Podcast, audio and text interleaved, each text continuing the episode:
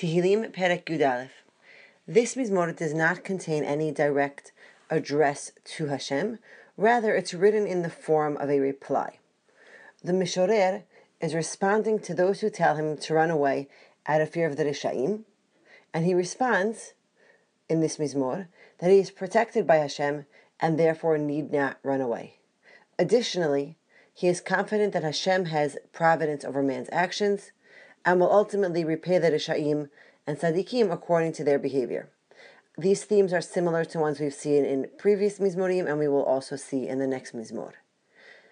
Since there is no direct request of Hashem in this Mizmor, it's possible that this may have been something said in public as a message for the people not to be swayed by the words of the Resha'im, but rather to trust in Hashem.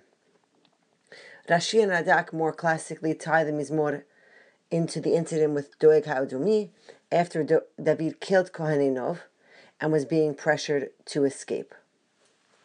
In terms of structure, the first three Pesukim are the words of the naysayers advising the Mishorer to run away, and then in Pesukim Dalet to Zayin, the Mishorer responds with his explanation of Hashkachat Hashem, of God's providence. And at the end of the Mizmor, we'll also point out a chiastic structure in Pesukim Hey to Zayin. Pasuk Aleph. Lamnatzeach leDavid. Badonai Chasiti. Ech Tomeru leNafshi. Nudi Harchem Tzipor.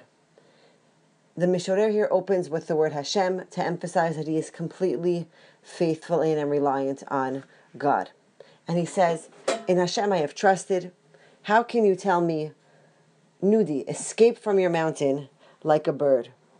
According to the Kri, we read this as Nudi Harchem Tzipor, but in the Ktiv we can read it as Nudu Harchem Tzipor, which would mean that the speaker, along with his group of people, should escape. And their escape is compared to the escape of a bird who's constantly fleeing from one place to the next to escape from those who are hunting him. However, the Mishorer is not convinced. He is not going to run away. In the next Pasuk, the opponents of the Mishorer give further reasons as to why he should run away. Pasuk bet. Ki hinei har shayim yidiruchun keshet.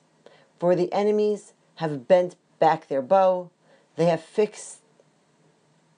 bent back their bow. Konenu chitzam sam al yeter.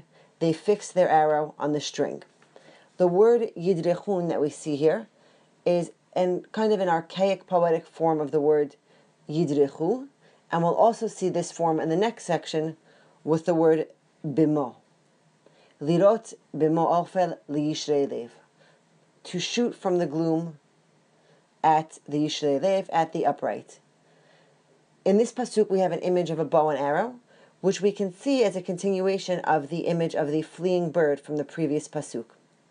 Just as the bird is constantly escaping the bow and arrow, so too the Mishorer should escape, since his enemies are lying in ambush waiting to shoot at him.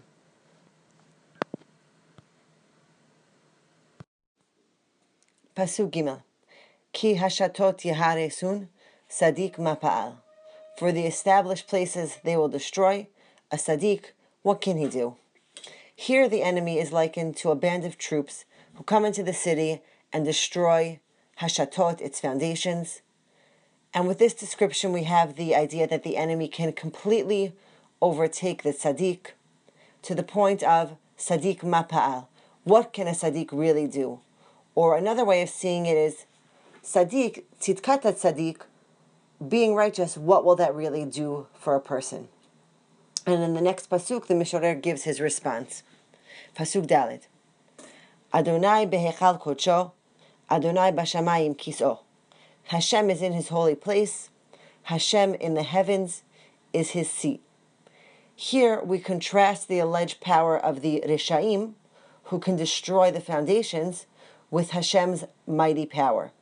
Hashem is described as reigning from the heavens, kivyachol, an image that connotes power, as well as omniscience. So while the enemies belittle the Sadiq and his abilities, The Mishorer demonstrates his confidence by describing Hashem, his source of strength. Continuing in the pasuk, Einav yechezu afapav yivchanu b'nei adam. His eyes can see. His afapav, which literally means eyelids, but this word also can parallel eyes. So his eyes will probe man. Although Hashem is above, and the Resha'im are shooting from the dark, Hashem will still note their actions and ultimately judge them. Pasuke Adonai Tzaddik Yivchan. Hashem probes the righteous. Yivchan in this pasuk builds on the word Yivchanu that we saw in the last pasuk, meaning that Hashem will pay close attention to the Sadiq. He will have hashkacha on the Sadiq. However, Virasha, the Rasha will be treated differently. Virasha ve'ohev chamas sane'a nafsho. However, the Rasha and the lover of injustice, his heart hates. Here we see a case of midah k'neged midah. He who loves wickedness will be hated by Hashem, the one who loves good. Again, the Mishorer is emphasizing that Hashem is on his side by saying, don't tell me to run away. It's those who live lives antithetical to God who should be running. Pasuk vav. Yamter al resha'im pachim, esh v'gofrit v'ruach zilafot minat kosam. He rains coal on the wicked, fire, gofrit, sulfur, and stormy winds are their lot.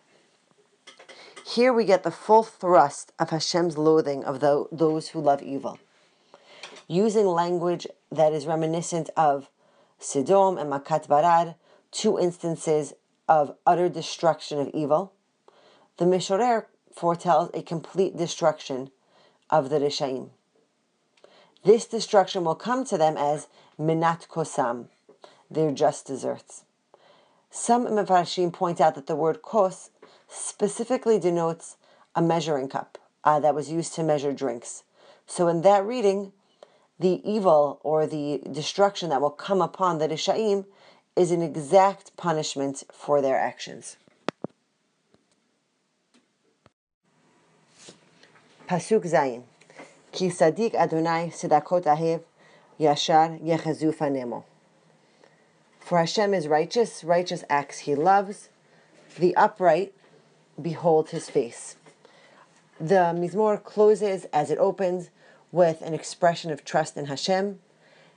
Hashem will have hashkacha over the Tzaddikim, thereby illuminating their faces, kivyachol, similar language to what we hear in the Berachav, Ya'er Hashem Panav Elecha in Birkat Kohanim.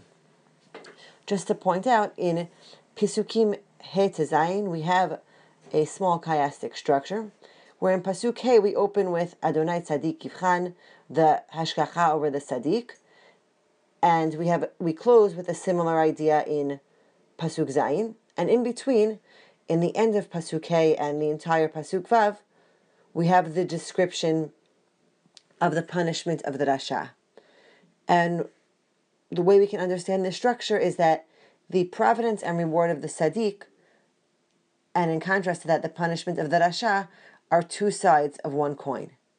Just as Hashem will naturally watch over those who follow him, he will also naturally destroy those who do not represent his ways.